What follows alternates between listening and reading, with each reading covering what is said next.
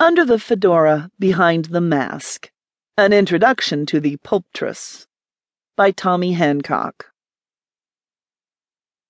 Bringing stories to life is what a writer does. In New Pulp, we do it with a few more gun battles, explosions, and dire situations, mingling in just the right amount of fisticuffs than writers in other fields might. But still, stringing one word after another to create a whole new world for readers to live and die in alongside the characters is what it's all about.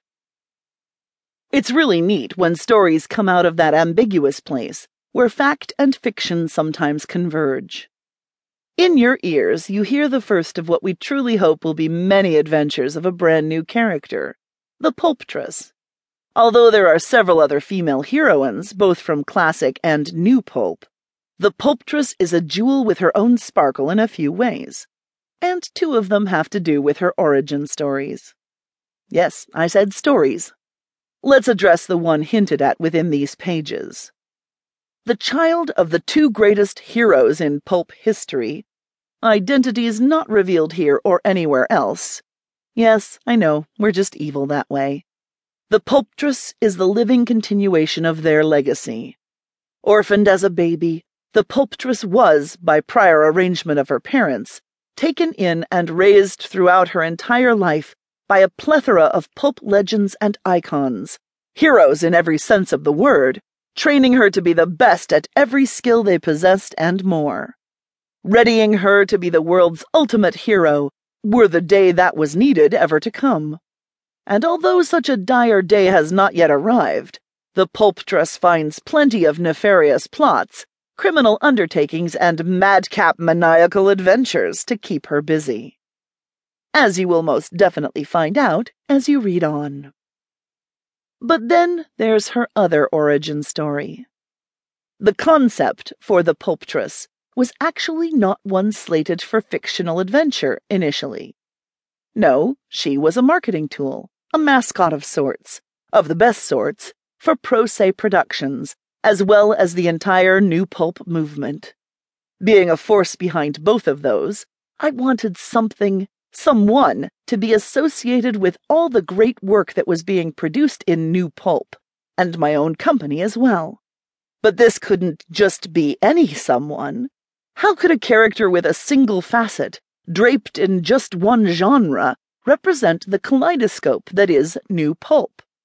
The answer was obvious, so in designing the character, I had an eye out for a young lady who was simultaneously extremely attractive, yet had that innate ability to sort of blend into wherever she was, a skill the pulptress would need. Fortunately, I found just such a damsel within my own ranks, and with the addition of a snappy fedora and a domino mask, the Pulptress was literally born, full grown and ready to entertain fans at the first Pulp Arc, New Pulp's official convention, in 2011. She debuted her first day in what has become her trademark look, the outfit that adorns the cover of this book. But on the second day of the convention, only the mask and the lady behind it were the same. She came in that day fully decked out as her Western cowgirl heroine persona. Yup, the Pulptress is one woman, but due to the training and influences throughout her life, she has many looks, can affect many personalities, and therefore can meet any challenge daring, intrepid writers might fling her into. This last fact is a good thing with the lineup we've put together for the Pulptress's first foray into fiction. The diversity which is the Pulptress herself demanded that the authors charged with bringing her to life exhibit variety as well.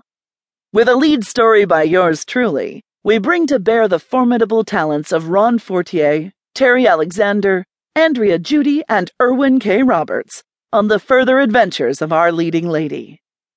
Each writer brings their own unique touch, not only to the pulptress herself, but also to the genre the story slides into. All plainly pulp, each tale displays a different aspect of our mystery lady, adding to her story, but also deepening the shadows about her at the same time. Just what a good pulp tale should do.